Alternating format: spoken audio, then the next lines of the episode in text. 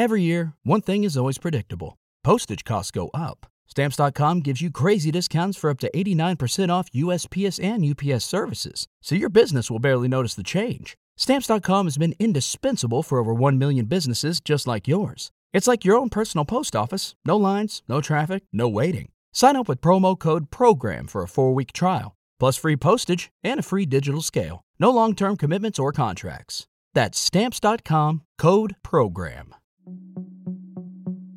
With our driver lineup, together with the switch we made now to the Mercedes power unit, together with everything I'm seeing within the team. I feel ready again for this challenge and for this battle. Hopefully, we can give our competitors again a hard time.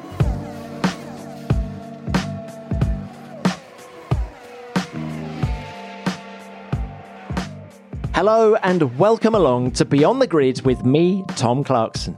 There's not long to wait until the start of the season. And could there be a change in the pecking order when we get underway in Bahrain this weekend? That's what we're all asking. And it's a question no doubt being posed in the corridors of power at the McLaren Technology Centre. After finishing third in the 2020 Constructors' Championship behind only Mercedes and Red Bull, can McLaren close the gap further to the top two teams this year? Well, I'm delighted to say that a man who can tell us more is my guest this week McLaren team principal Andreas Seidl. Lando Norris comes over the line to take fifth position, and Carlos Sainz crosses in sixth to elevate up the McLaren to third place in the Constructors' Championship. Yes. Oh, we did it. Andreas Lando, great job. Well done all season. Great points for the team, and uh, yeah, great step forward also on your on your side in your second season. Thanks for everything. See you back here. Cheers, Andres. Nice, we did it, boys. Seidl has been at McLaren since May 2019. He left his mark immediately, updating the management structure, and he then instigated longer term strategic decisions, such as this year's switch to Mercedes power and the arrival of Daniel Ricciardo. On paper, both changes look sensible, very sensible. But you shouldn't be surprised because although Andreas is only 45 years old, he already has 20 years' experience of top level motorsport. He started in Formula One with BMW when they supplied engines to Williams. He then switched with BM to Sauber in 2006, where he stayed until they withdrew from Formula One three years later. Stints in the DTM and the World Endurance Championship followed, during which time he oversaw three Le Mans 24 hour wins for Porsche, and it was at Le Mans that McLaren CEO Zak Brown approached him about fronting the team's Formula One program. We discuss it all in a fascinating chat, and never before have I heard him be so open and so candid. You'll love hearing how he got his first job with BMW, as well as his thoughts on drivers and other teams. I hope you enjoy our conversation.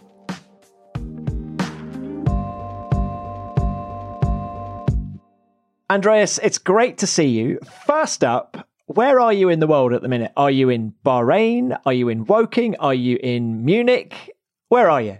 No, we were flying back with the team after the test back to, to the UK for the final preparations, and then uh, looking forward to flying out again uh, beginning of next week to finally get back to racing again. So, look, that test you referred to, it's been a very solid pre season for McLaren, hasn't it? What's the mood in the camp right now? Well, as you can imagine, there's only one week to go until we finally hit the track again uh, for free practice. So everyone is pumped up, excited to finally get going again.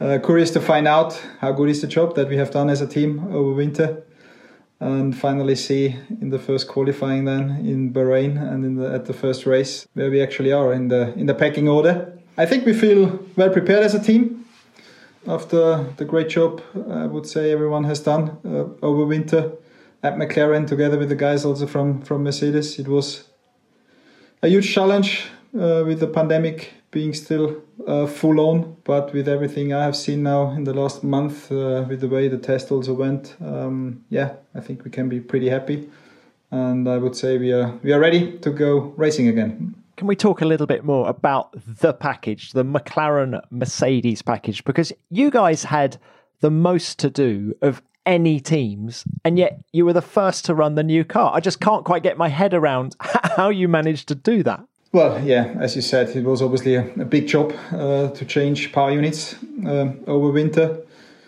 But as said several times, uh, luckily we have some experience at McLaren to change power units uh, after we had to do this uh, a few times in in recent years.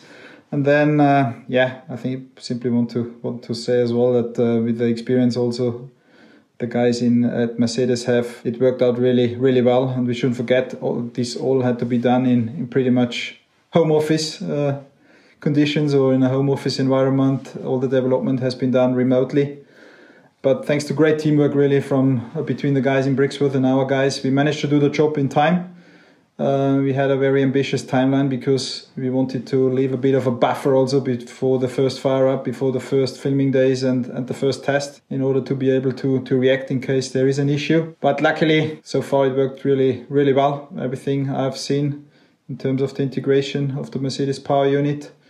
But at the same time, we are still, let's say, also, yeah, still have a, a lot of respect of the of the challenge still we shouldn't forget next week when we go to Bahrain, it will be the first time that we will yeah go through some race weekend specific scenarios like a qualifying, like a race together in this in this new partnership.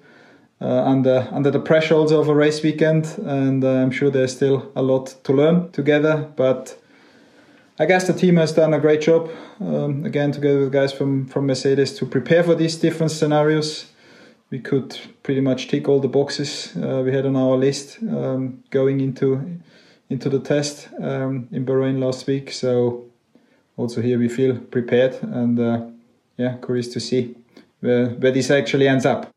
And were you surprised by your reliability during the test? Because over three days you did 327 laps, which is huge. And was that more than you, you were expecting, I suppose? I wouldn't say surprised because obviously I've seen uh, the thorough preparation the team has done in order to make sure we have a we have a good test. And with uh, seeing how the fire up went, uh, how the filming days went, uh, we we felt quite prepared. And in terms of number of laps uh, compared to to our competitors, I don't think we did did a huge number of laps compared to some other teams, but we we went to Bahrain to the test with a let's say with, with some clear objectives and with uh, a test program which had the right balance between doing enough number of laps to make sure we're on top of the reliability of things, but at the same time, uh, we had a test program lined up which ensured that we, we could do a lot of test points, which also meant that we had to do some changes on the car, which took some time, which uh, didn't allow us, let's say, to do more laps. But looking back now at these three days, um, I think we could let's say complete the program as it as it has been planned and uh, therefore uh, yeah we were all very happy when we left the track on uh, sunday night talking about those test points are people making too big a deal of your diffuser solution well uh, headlines all over the place. I would say, I would say that's something we will find out in the next uh, weeks and months. Uh, it will be interesting if others will follow, if they see the same potential that we have seen uh, when we developed this this solution. Um, just can say huge congratulations and head off to, to our aerodynamic department, let's say, who who developed this this solution. We are convinced it's it's uh, it's the right way to go in order to maximize, let's say, the, the potential of the regulations. But again, in the end, the only thing that matters is the lap times. we will see uh, from uh, the first race weekend onwards, and then uh, I think let's review again in a, in a couple of months. Was innovation like that in the DNA of the team, or has it been something that you've tried to instill? I guess it's it's part of Formula One, part of the DNA of Formula One as well, part of the, the DNA also of, of McLaren, also of McLaren. When we look back at things like F-duct and so on, to to always try to find solutions that are not mainstream, uh, innovative solutions of course, we, we try to encourage our people a lot to, to go aggressive with developments, to find uh, solutions that are not mainstream. At the same time, that's obviously uh, easy, easily said, but not easily done. uh, there's a lot of uh, brains uh, working hard every day in order to find such solutions, and it's obviously great to see that when you when you hit the track first time after winter, and you actually see that we have find a, found a, a unique solution. And so that leads me to goals for the season. What are they? for me, it's simply important that we simply continue the journey we are in at the moment at McLaren. For me, uh, the goal is clearly again to get closer to the Red Bulls and Mercedes cars in front of us, something which we also managed to do last year. In order to do that, we simply need to make sure uh, we make the next step again as a team, the way how we work together. We make to make the next step also with uh, the understanding of the car and the development of the car. And then obviously in terms of positions, uh, the target is clear. We want to fight at the front of this battle again, where we have been in last year. Uh, I think we need to be realistic. That will be the battle we will be in again. We have a lot of respect for all the competitors we were fighting with last year, and they have the same ambition uh, that we have. Uh, they have the same talents on board that we have. But together with our with our driver lineup, together with the switch we made now to the Mercedes power unit, together with everything I'm seeing within the team, I feel ready again for this for this challenge and for this battle, and uh, hopefully we can give our competitors a hard time. Can use opportunities when they come up also to fight higher up, to beat uh, one or the other time, maybe a Red Bull car as well or a Mercedes car in case there's there are opportunities. And uh, yeah, that's how we tackle this season. And do you think the regulation stability means that the whole field is going to be closer together in 2021? Difficult to say at the moment. I think if you look at the picture we got from the Bahrain test, which was not easy to get a clear picture, I think we will clearly see again the Red Bull cars and the Mercedes cars in, in front, by probably a bit of a margin again. But then with everything we have seen behind, I think we can expect a battle of yeah six or six or seven teams, which is quite close, which is again within a, a few tenths, which is great for the fans, great for the show. Um, great for us as long as we are on, on top of that battle. Stability of the regulations, yeah, not sure really if we can can talk about stability. Of course, there's some elements of the cars that have been have been uh, frozen, which could lead into yeah simply having the same packing order again compared to last year. But on the other hand, the changes we have seen on the aero side, especially at the rear of the car, uh, on the aero regulation side, they actually meant that it was quite a bit of a reset and uh, each team had to do quite some aero development over winter in order to try to get some downforce back. And it will be interesting to see how everyone, let's say, was coping with this challenge and uh, what that means in the end for the packing order also. Now, Mercedes have come out since the test and said that Red Bull are the team to beat, certainly at the first race of the year. Is that how you see it? Well, I don't give anything on all these comments that I'm reading at the moment. Uh, in the end, we have to wait for for the Bahrain qualifying and the race to see where everyone is. I expect uh, Mercedes to be back at the place where they have been last year.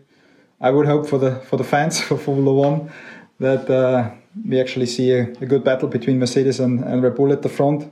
I hope also that the gap to the other teams then, including us, is, is closer than, than last year because also then uh, it would simply mean uh, there would be a better show we would be closer to taking opportunities when they come up. Uh, we would be more often in a position to maybe fight for a podium spot. That's what I'm hoping for. Lando, the gap to Hamilton was 4.8, 4.8. I think that's a podium, mate. I think that's a podium. Yeah, boy! Daniel Ricciardo for the first time since 2018, and Monaco is going to get back onto the podium. Is that a podium? That's a podium. Yeah, nice shot, mate. It's a podium, Daniel. Thank you. Stop it. I gave him 10 seconds. I said you'll start laughing within 10 seconds. I don't want to. Okay. Um... Let's talk drivers.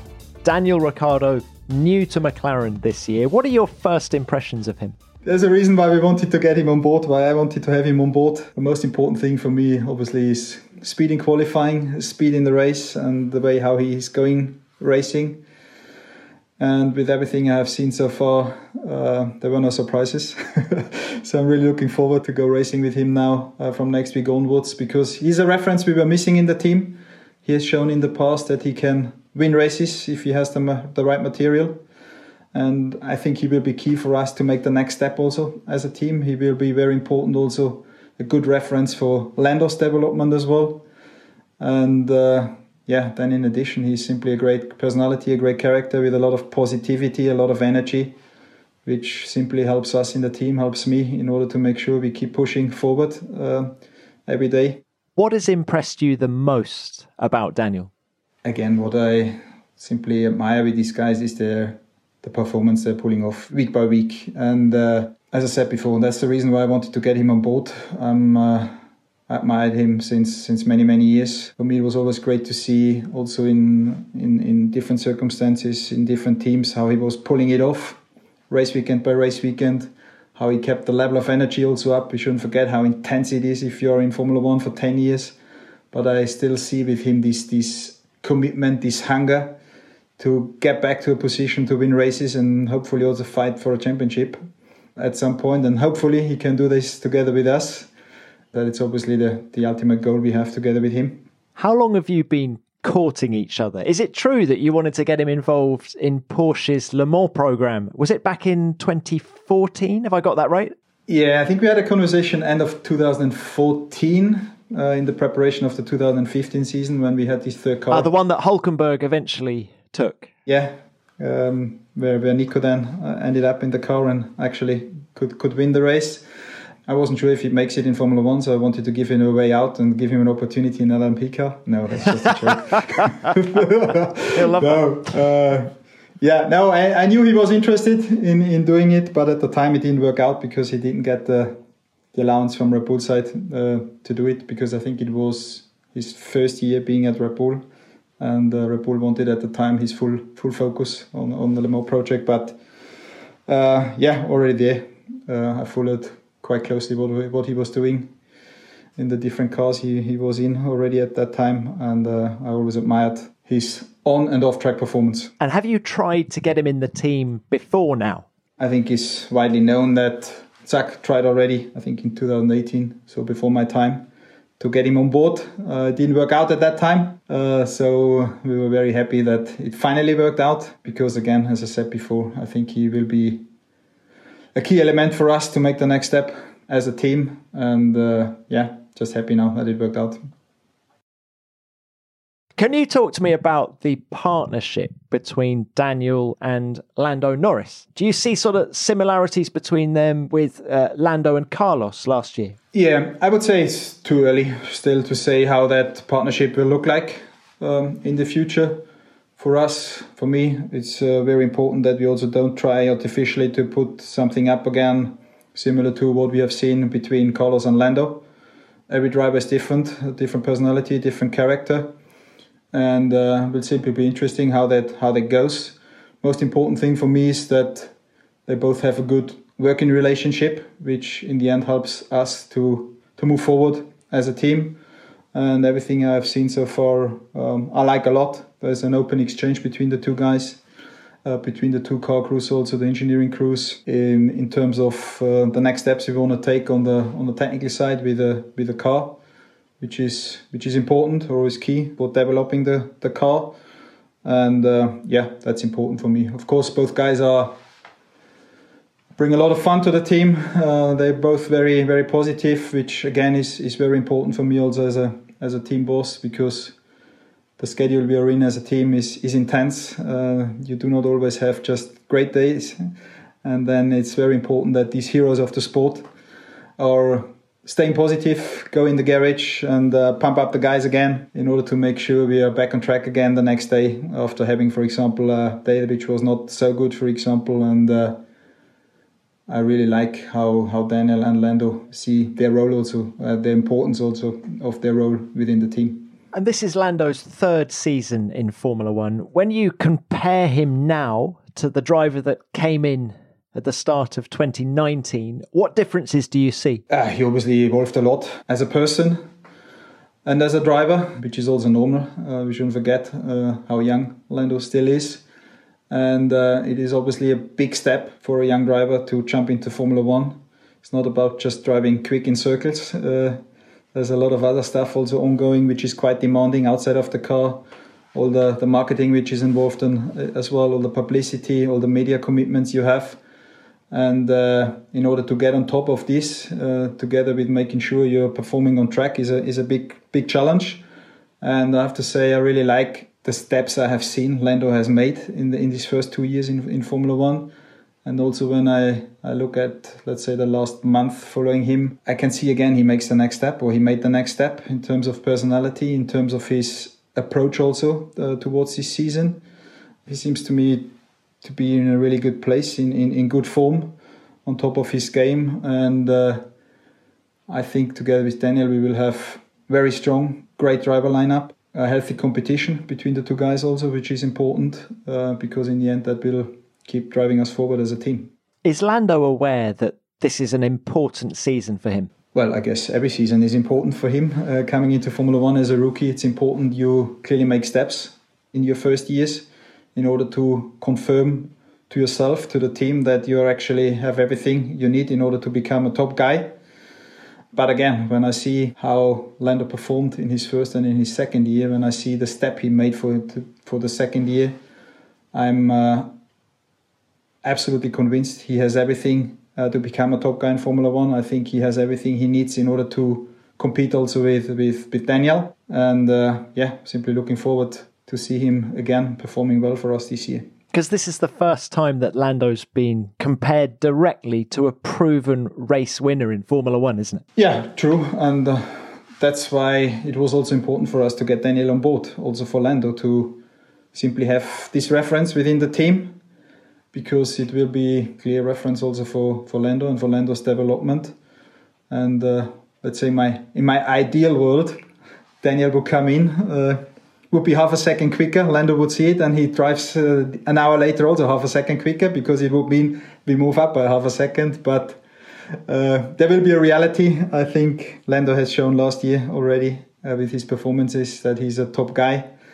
Again, I expect a very tight battle between these two guys, but I expect as well that both guys will collect again a lot of points for us, which was a strength of our team also in the last two years that we had these that we always had two drivers uh, being able to to score good points, which in the end secured us also these uh, great positions we could achieve in the constructors championship.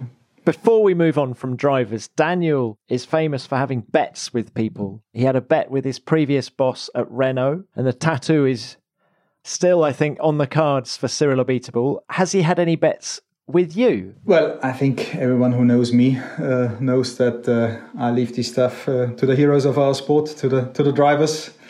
I'm not keen to get involved into this side of the of the things, and I think we leave it like that. okay, you've been told, Daniel. Uh, look, what about your time at McLaren, Andreas? Let's reflect on that because. Uh, it's now your third season. How different is the team now to when you arrived in the middle of 2019? I guess uh, we obviously made made a lot of changes, positive changes to the team, which are in the end also paying off in terms of uh, results. Uh, when I look back, it was simply important after Zak started already kind of a reset to the team uh, the year before that I also yeah have put up straight away, let's say, a clear structure uh, with uh, my leadership team because I definitely saw that uh, clear leadership, a clear structure was was missing, and I'm I'm very happy with uh, the let's say traditional organization I have in place now at McLaren. I have a great leadership team with uh, James Key as technical director, with Andrea Stella as racing director, and with uh, with uh, Thynne as um, operations director. And uh, it was simply important in 2019 to work out as a team together with my leadership team, together with the entire team clearly where we see the deficits uh, within the team was important to work out as quickly as possible a clear plan of how we want to reduce these deficits in the next years and uh, compared to the teams that were running in front of us a clear plan of how we want to get back to the front in formula 1 from then onwards it was simply important to put these different steps in place and i'm happy with what we could achieve already in the last two years in terms of the steps we could make, but at the same time, it's also clear we still have a, a long way to go. It's important that we need to get, let's say, our infrastructure in place, which then hopefully, or which which should bring us then to a level playing field with uh, with the teams uh, like like Mercedes, Red Bull, or Ferrari. Uh, something which we are able to do now after the announcement of the of the new investors in December it's important we keep working on the on the team side to simply become an, an even better team uh, in the way we work together and so on.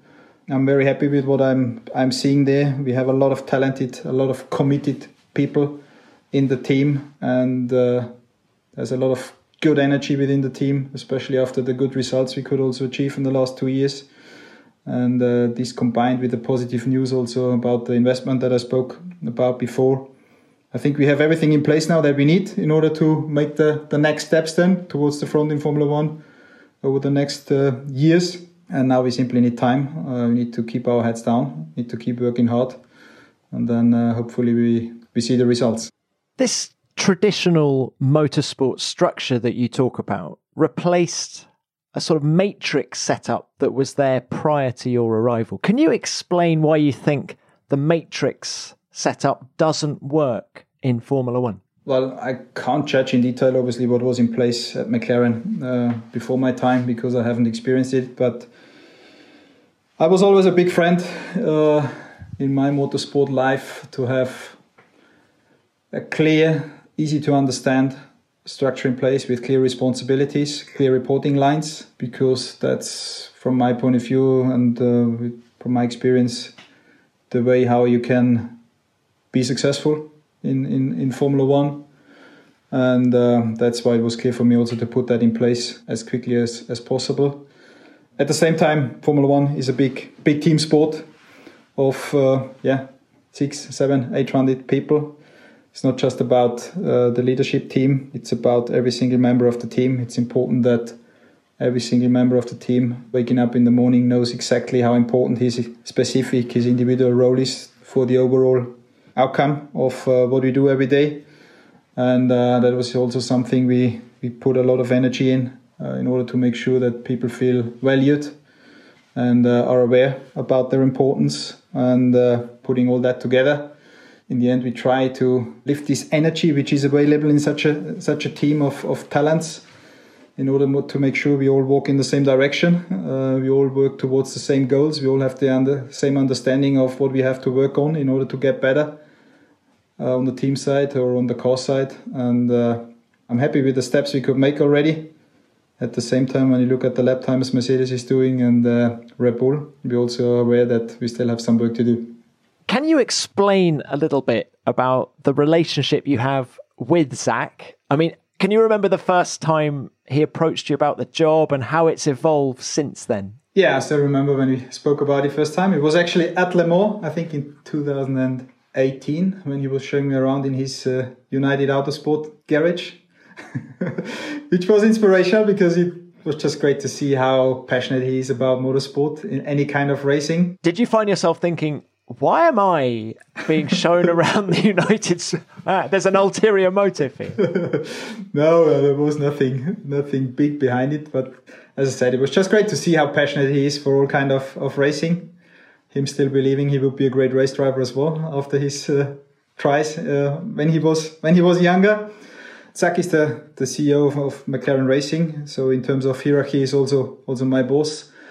Uh, he takes care about everything on top of us. Uh, he's dealing with the shareholders. He's dealing with uh, Paul Walsh as the, the chairman of the group. I think we have found a, a, very good split in terms of responsibilities. Zak obviously takes care about all the commercial things. He's in charge also of, of the other racing projects like the IndyCar project and maybe also some other projects in the future. And what I simply like is the way how, how we deal with each other, how we work together. It's a, it's a partnership with a, a very good and open, transparent uh, working relationship. We have a lot of exchange on on on different things, and it's simply great to see that we are quite aligned in in how we see things. And for me, it's important. He gives me the the freedom and the support at the same time in order to do again things like how I want to do them. That gives me the possibility to bring also in my my experience, my style of how I want to lead the the, the Formula One team Zak, in the end, what I what I like a lot is is he's simply a racer. He he understands what I try to to achieve in terms of also spirit and culture uh, within the team, and he's very supportive on that. Uh, what I like also is how we in the end manage to make quick decisions. Uh, there's a lot of WhatsApps as the main communication uh, tool, very non-corporate, which is something I have to say, it's a very positive experience after working for German AGs for nearly 20 years. And last but not least, it's uh, yeah, it's simply fun. What we are doing here in Formula One is, uh, despite Formula One being a big business, it's a it's a people sport. It's about the human beings being involved, and uh, everything goes a lot easier if it's fun. Indeed. So he leaves the day to day running of the team to you, and then what do you discuss? The big decisions. We need a new wind tunnel. We want to hire Daniel Ricciardo. Is it that level that you talk to him about? Yeah, in the end, Zak uh, doesn't get involved in the in the daily business of running the team. That's my my responsibility. But of course, whenever it's about big decisions to make or or, or simply also to to exchange views, I I, I have the, the permanent exchange uh, with him, which which works out great. We think what I think we need in order to get back to the front, and uh, I have to say I couldn't be happier with a with a setup. Uh, Zak and myself have, have, have found also between ourselves. And how nervous were you about joining McLaren? As I said earlier, you joined, what was it, 1st of May 2019. But the last race of 2018, I think the cars had been lapped in Abu Dhabi. And I assume that's when you were right at the height of your negotiations with Zak. Did that fill you with fear or did you see it as an opportunity? No, I wasn't nervous at all or, scared. That's uh, the challenge I was looking for. Uh, I was fully aware of the challenge being a big one, but at the same time, that's what I like. I like to wake up in the morning with a challenge ahead of me. In the end, it was important for me to see, with all the talks I had with, with Zak and the, and the shareholders, that there is a huge commitment in order to bring this team back up the order in, in Formula One uh, huge commitment also on the financial side because there's no miracles. You need the budget also in order to make sure you can put the infrastructure in place and in order you to make sure you can compete with with uh, with the top guys in in Formula One. And then uh, it was simply very attractive to me to become a part of of McLaren. For sure, also because of the, the great history this team has, because and I guess it's the same for every single member of the McLaren Formula One team. There is nothing better than being part of the generation at McLaren that hopefully brings this tap, uh, team back up to where it has been in the past and to, to win some races again. That's that gives me a lot of energy. Thinking about that, that drives me out of bed in the morning. And again, I'm, I'm very happy with what we could achieve already in the last two years. I'm very, let's say, optimistic with everything I'm seeing that we can make further steps in the next years. And uh, hopefully we can achieve it then one day. And how much pride do you get in managing McLaren? Does it mean more than if you were managing another team? Obviously, I'm very proud to be a member of the McLaren uh, Formula One team, and I'm very proud when we can achieve results like we could the last two years. But it's not about myself. In the end, it's about the results we we, we are achieving as a, as a result of a, of a big team effort for me, the greatest reward after a good race weekend or after a good season is to see all the boys and girls of McLaren smiling in the garage, seeing them that they are happy with what we could achieve as a team. That gives me the energy to do 23 races a year. That gives me the energy to accept some compromises on the private side in order to make sure you can put in all this this hard work, and uh, that's what drives me. Who are your inspirations, Andreas, in in a motorsporting sense? Who in history have you looked up to, or who have you worked with in the past who you've learnt a lot from? I mean, it all started, to be honest, with, with Michael, Michael Schumacher. He was the hero of my childhood. As a kid, let's say in 92, 93, I started to watch Formula One really in detail because of Michael. And that's where also this desire came up uh, in myself to work one day in, in Formula One that's where I started to watch all free practice sessions, to study lap times, etc., uh, etc. Uh, et and then later on, I have to say, I, I met a lot of people during my career. I met a lot of bosses also that I admired a lot for the way they were also dealing with me. They empowered me to do things in the way I think I wanted to do them. They gave me a lot of freedom and support at the same time, which allowed me always to perform and also to show that I can actually contribute. And uh, that's something I try a lot also with, with my leadership team, with my people, and that's something I want to have throughout the the team uh, is is empowerment, trust, because that's uh, how people have fun going to work. And uh, for me, it's very important that you have fun when you go to work because again, you can't do 23 races, you can't do the extra miles every day if it's not fun.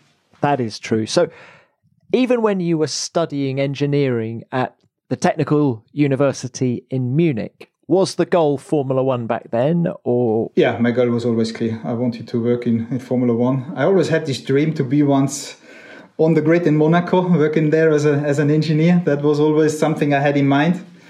And uh, I have to say, when I was lucky enough to do that, then first time I think it was in 2003 as a engine engineer for, for Ralf Schumacher. It felt good. Monaco is special. It's unlike anywhere else, isn't it? Uh, t- tell us a little bit more about that. So you were working for BMW at the time. Of course, it was BMW engines in the Williams. How did that opportunity come about with BM? Yeah, quite a funny story actually. Um, I was still studying mechanical engineering at the Technical University in Munich, and I saw, I think in beginning of '99, that BMW announced that they enter Formula One again. It was also announced that a guy called uh, Mario Theissen is actually running the project. Um, Doctor so, Mario Theissen. Yeah. Yeah. So I saw that. I took the phone and just called the let's say the central number of BMW and ask if they can connect me to Mario Theissen. And at that time, it was still possible, so they they have put me through. And uh, he was actually on the other end at that time. And uh, yeah, I have to say, or I have to admit, I guess at the beginning he thought I'm a I'm a bit crazy. he was not really convinced that he needs me at that time, and uh, yeah, it wasn't a long phone call. But I did the same again for two, three times, and then at some point he simply had enough and said, "Okay, let's come by." and uh, that was my start into Formula One. So I got the I got the chance uh, to do a traineeship end of '99, and again I had a boss there that allowed me to simply show also that I can contribute. They took me then over straight away after I finished my studies uh, as an engineer, and uh, I never left that sport then again afterwards. What a fantastic story! that's that's incredible. And actually, hats off to Mario Theissen for for being open minded about you know a young guy still at university as well. Yeah, yeah, absolutely. That's also something I I will never forget. He gave me this chance, but I think also it simply shows that if you want to do something, uh, make sure you don't give up after the first no. It's important to believe in your dreams and sometimes go go on the nerve of some people uh, in order to make sure you still get what you want. I've got this feeling, Andreas, that an awful lot of students are going to be ringing the switchboard at McLaren now asking to speak to Andreas Seidl.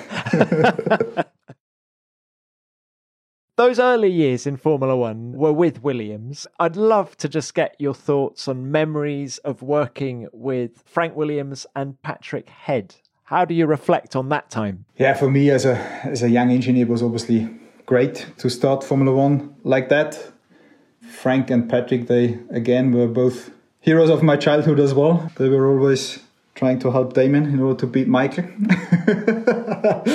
and uh, yeah, I still remember when I met uh, at the track Patrick first time uh, with his loud voice in the, in the engineering track after a bad test day, where he put everything straight in this truck, uh, which was great fun. But it was just great for me, and I was so excited also to meet these guys first time. And when I think back about uh, about Frank, I, I, really admired the way he was was dealing with his team and also with us uh, from BMW side.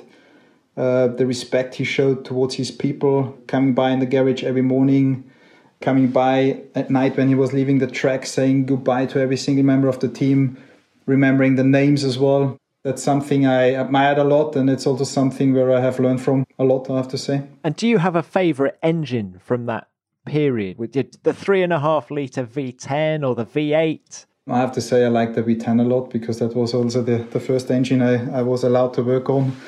Where I worked on the dynos in 2000 and 2001, making sure they they get reliable and powerful, and they were powerful. Uh, we had a good engine, I think, at, at the time yeah, that was for me really very very exciting to come out of straight off university and, and straight away having the possibility to work on Formula One engines on V10s for a great brand like BMW was great. And you will have worked with some great drivers during that time with Williams. Ralf, as you mentioned, Montoya, Button, Heidfeld, Webber. Do you have a favourite out of those guys? Oh, I need to be very careful now with what I say. yeah, I still remember one story, which uh, hopefully Ralf doesn't take it in a, in a, in a bad way.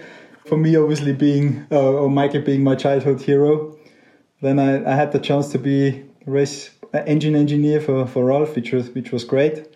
Yeah, we had we regularly obviously had, had dinners also at, at race weekends, and I still remember 2003. Um, and then I was sitting with Ralf, and he said, "Yeah, do you mind if Michael is coming by as well?" And uh, obviously, I had to play cool. Yeah, it's no problem for me. And I still remember how how excited I, I have been actually that uh, Michael was coming by and he was just talking to us uh, normally. But at the time, how old have I been? I think 26, 27. Uh, it, and still already being part of Formula One, it was still something very special to me. And I still remember uh, where I was, yeah, very nervous, very excited about. At the same time, as I said before, I had to play obviously cool because we all have to be cool in Formula One. and they say never meet your heroes. Yet you met Michael, and did he live up to expectations? Yeah, no, no, absolutely. And uh, it was simply great to see with pretty much it's the same for, for every Formula One driver. Uh, just normal guys. Now I'm going to push you on this because you haven't answered my question about who was your favourite BMW Williams driver.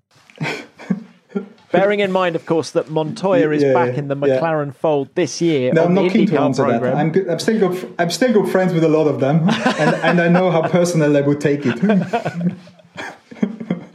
Can we move on then to the BMW Sauber era? And I'd love to get your thoughts on how different that relationship was to the BMW Williams relationship.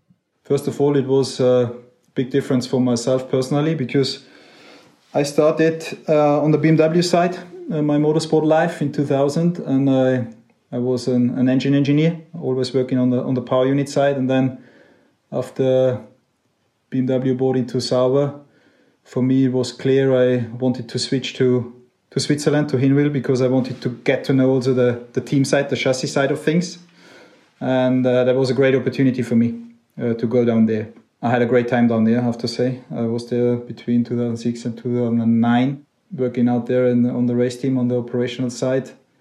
And uh, again, I met new people, I met a different organization also. I was quite impressed by how efficient things have been done in, in, in Hinwil, with the history of the team also always being, let's say, a, a private team.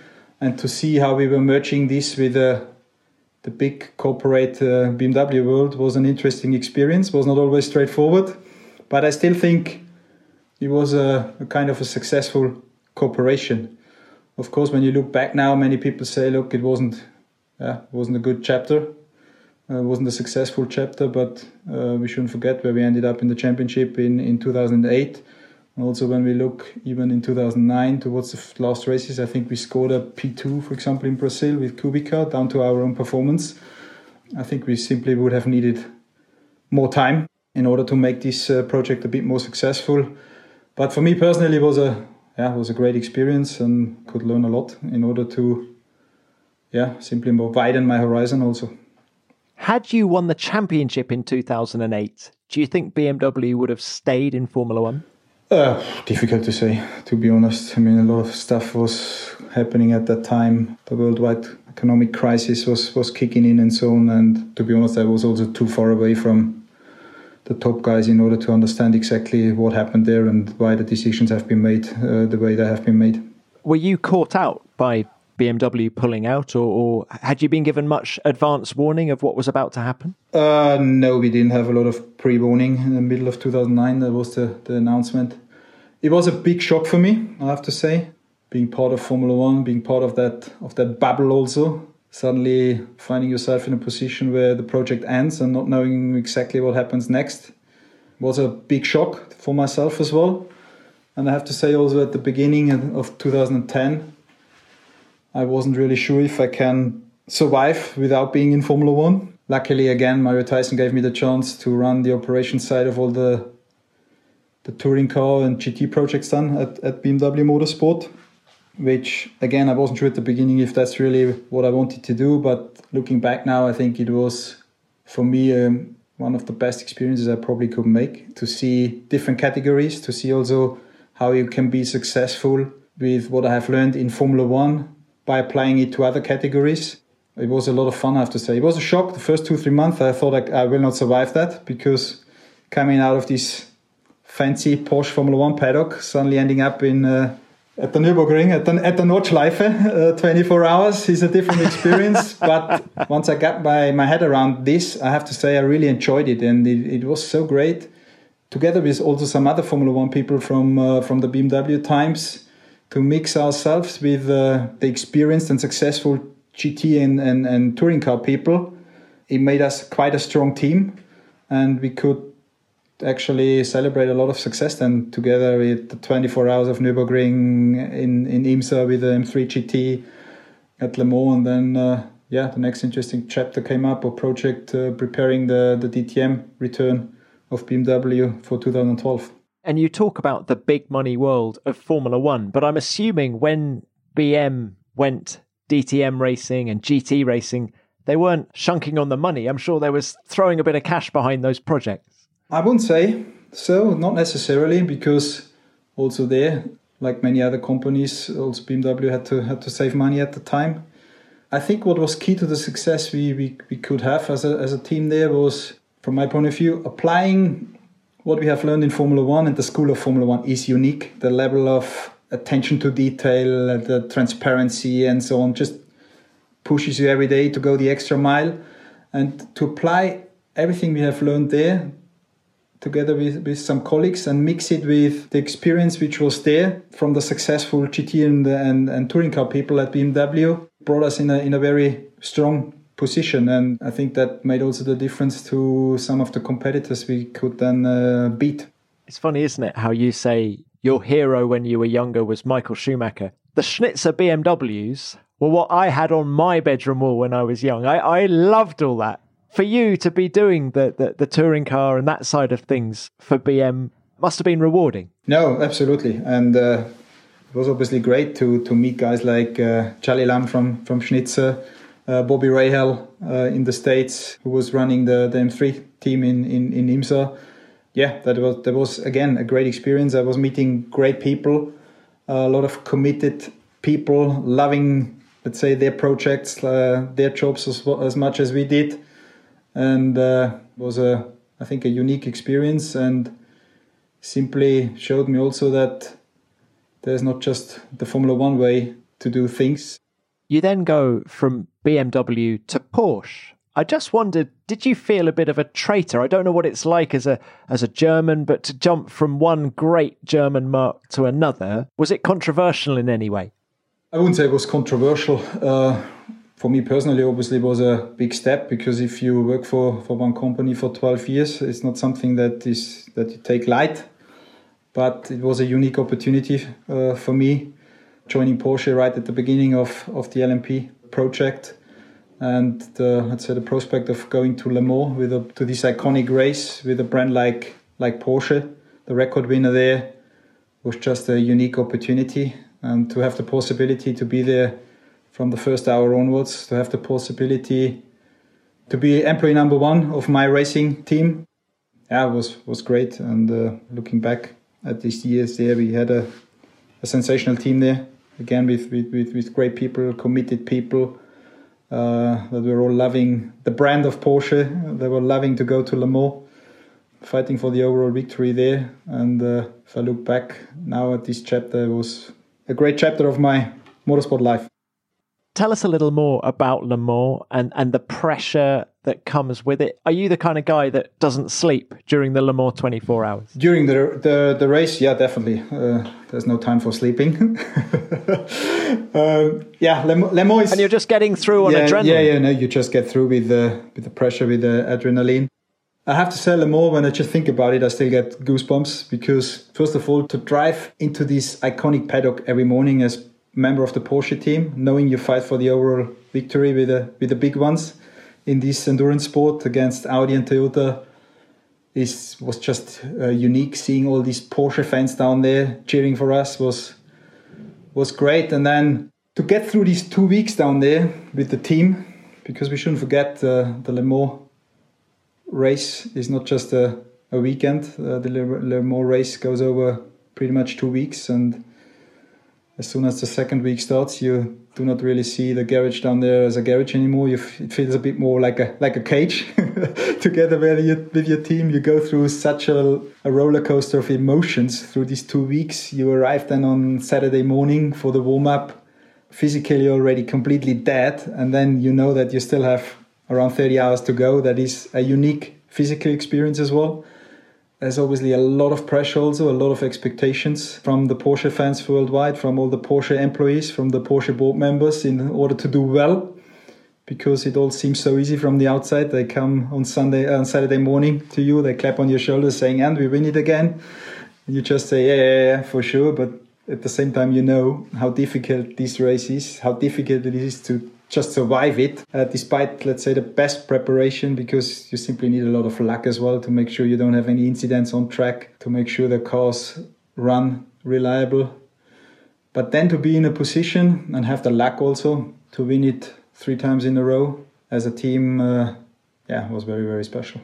And how good was that 919 hybrid? I, I look at that car and just go, a thing of beauty, but under the bonnet, how sophisticated was it compared to what we use in Formula One now? Well, I would say in terms of technology, it was probably even more complex uh, than a Formula One car. It was an all wheel drive car, a very powerful car, very sophisticated, and it was quick.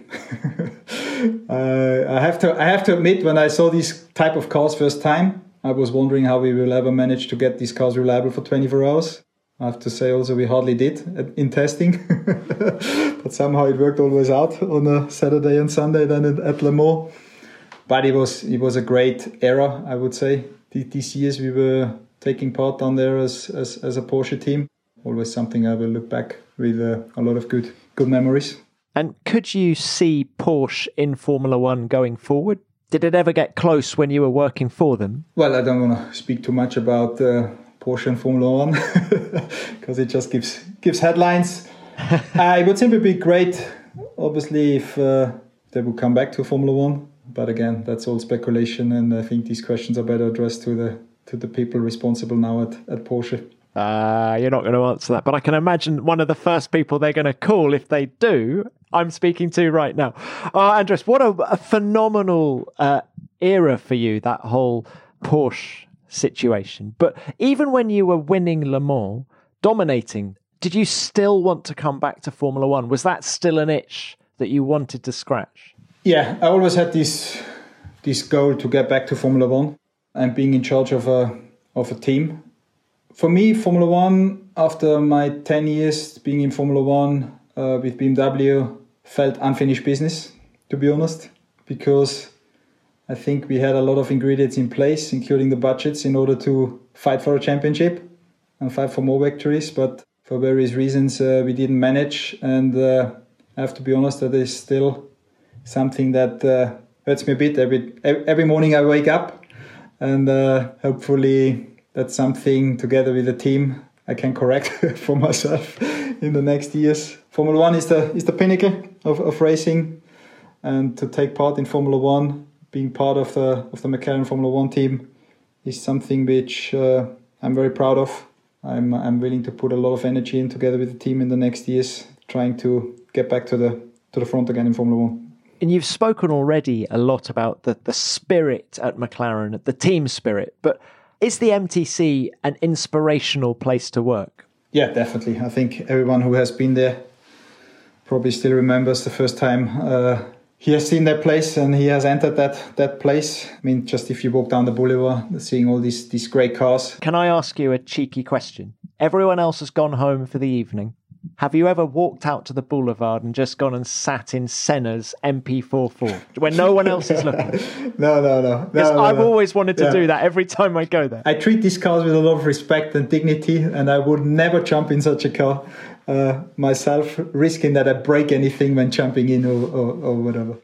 A lot of people listening to this will want to know how important is the cost cap that's come in this season, 2021. Um, I guess it's not a it's not a secret uh, that we were very supportive and uh, pushing for this cost cap to come into place, because when I look back also and compare with uh, where Formula One has been 10 years ago, what simply happened over the last 10 years is is this big gap developing between the big spenders at the front and the and the rest of the teams in the in the paddock, which simply led to a situation where for a team like us, you couldn't do Formula One anymore in a competitive way and in a financial sustainable way. And um, we're very happy that this budget cap is now in place because it will ensure us that first of all we get to a level playing field with the formerly big spenders in, in Formula One in the in the future, and ensures that we can do Formula One in a in a financially sustainable way. Still, that's not a guarantee to get back to the front. Uh, Mercedes, Red Bull is also where they are because they simply do a better job in, in, in terms of how they are organized, in terms of how they, they work, how they develop cars. But I think the budget cap is, is one important key element in order to back, get back to the front. How does a $145 million budget cap affect the day to day running of a team like McLaren? Are there obvious changes compared to last year? I mean, maybe your coffee intakes had to go down a bit, Andreas. I don't know how. how does it work? Yeah, now it, it changes definitely the approach uh, within the team. Uh, first of all, uh, also for a team like us, uh, with the, the budget we had in place in the past, uh, it was too high compared to where we have to be now to get to the cap. So, first of all, it meant for us that we actually had to to find costs, find savings in order to be at the cap this year. Of course, the magnitude is a different one compared to the big spenders, but still, it was a was a challenge with a clear focus to make sure we protect as many jobs as possible and find savings somewhere else. And in the end, what does the co- the, the, the, cost cap mean uh, for every single member of the team? We simply have to make sure with every decision we make that we always look in detail about is it worth spending the pound for this specific, uh, let's say, development, or is it better spent somewhere else? Uh, key efficiency in the future. We need to make sure we run our team as efficient as possible and as effective as possible in order to make sure that we, yeah, spend this uh, this amount of money that is available within the cap in the right way, with a clear goal of uh, extracting maximum performance out of the team. And will we see less aggressive development across the board, not just at McLaren, but are all teams going to have to do less development and be a little bit more selective about what they do and how many up- upgrades they bring to the car? Um, I wouldn't say you will find a, a less, let's say, aggressive development. Uh, I think it just needs to be more focused. You just need to make your decision. Which direction do you go sometimes um, when you have to make, uh, let's say, concept decisions? Because for the big teams in the end in the in the past. You also achieved a certain level of performance by just yeah always hitting in different directions. And then you found out that one one worked out. And i think in the future you simply need to make this decision earlier which is which this uh, direction you want to go uh, which direction you you you do believe in. And i think with us not having been a big spender in in recent years um, hopefully this also gives us an opportunity to get this uh, done in a in a better way than uh, than the, the, the three big teams or the big spenders because for them it will be a huge challenge to get down to the cap. Uh, it will mean they have to change the way how they work quite a bit. It will be very interesting how that plays out over the next two three years. And it's going to be very interesting to see what gains McLaren make. Ah, oh, Andreas, what a wonderful chat. Thank you very much for your time. I, I feel there are so many takeaways from everything you've just. Uh, you just told me. It's fantastic. And best of luck for 2021. Yeah, thanks a lot as well.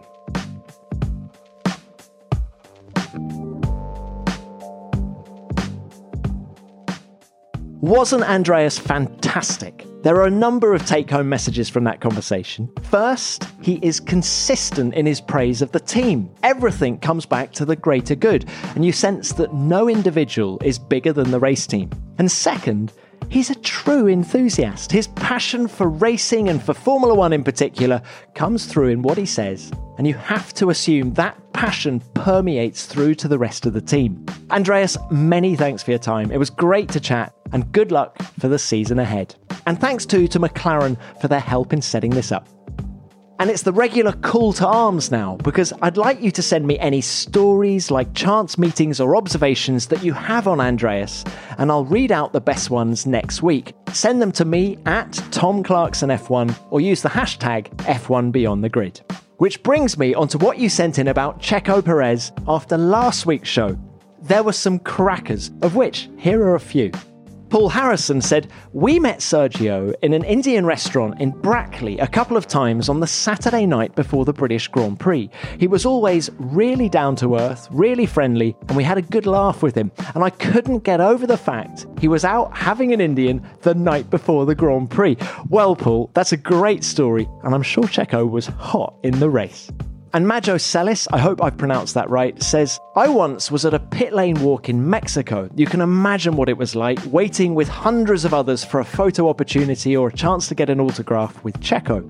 I was carrying my Mexican flag so Checo could sign it. When he got closer, I shouted as loud as I could, Checo, sign my flag. He stopped and with the warmest eyes and the biggest smile, he asked, Where's the flag?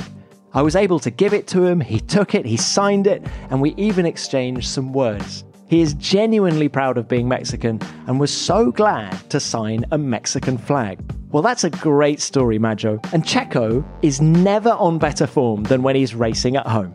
And let's do one more Maurizio Goitortua, who says, Our family was in Guadalajara eating breakfast at a street food cart called Tortas Profe when all of a sudden an SUV pulls up and out comes Checo Perez. Super nice, got his food, took some pictures with everyone. Thanks, Maurizio. That is another great story, and it simply highlights what a great guy Checo is. Let's all wish him well with Red Bull this year. I absolutely loved reading those and all the other stories you shared, and I really hope you've enjoyed today's episode. And please keep sending over your feedback because we love it. Well, I'll be back next week with a bit of a fan favourite, so see you then. Beyond the Grid is produced by F1 in association with Audioboom. Until next time, keep it flat out.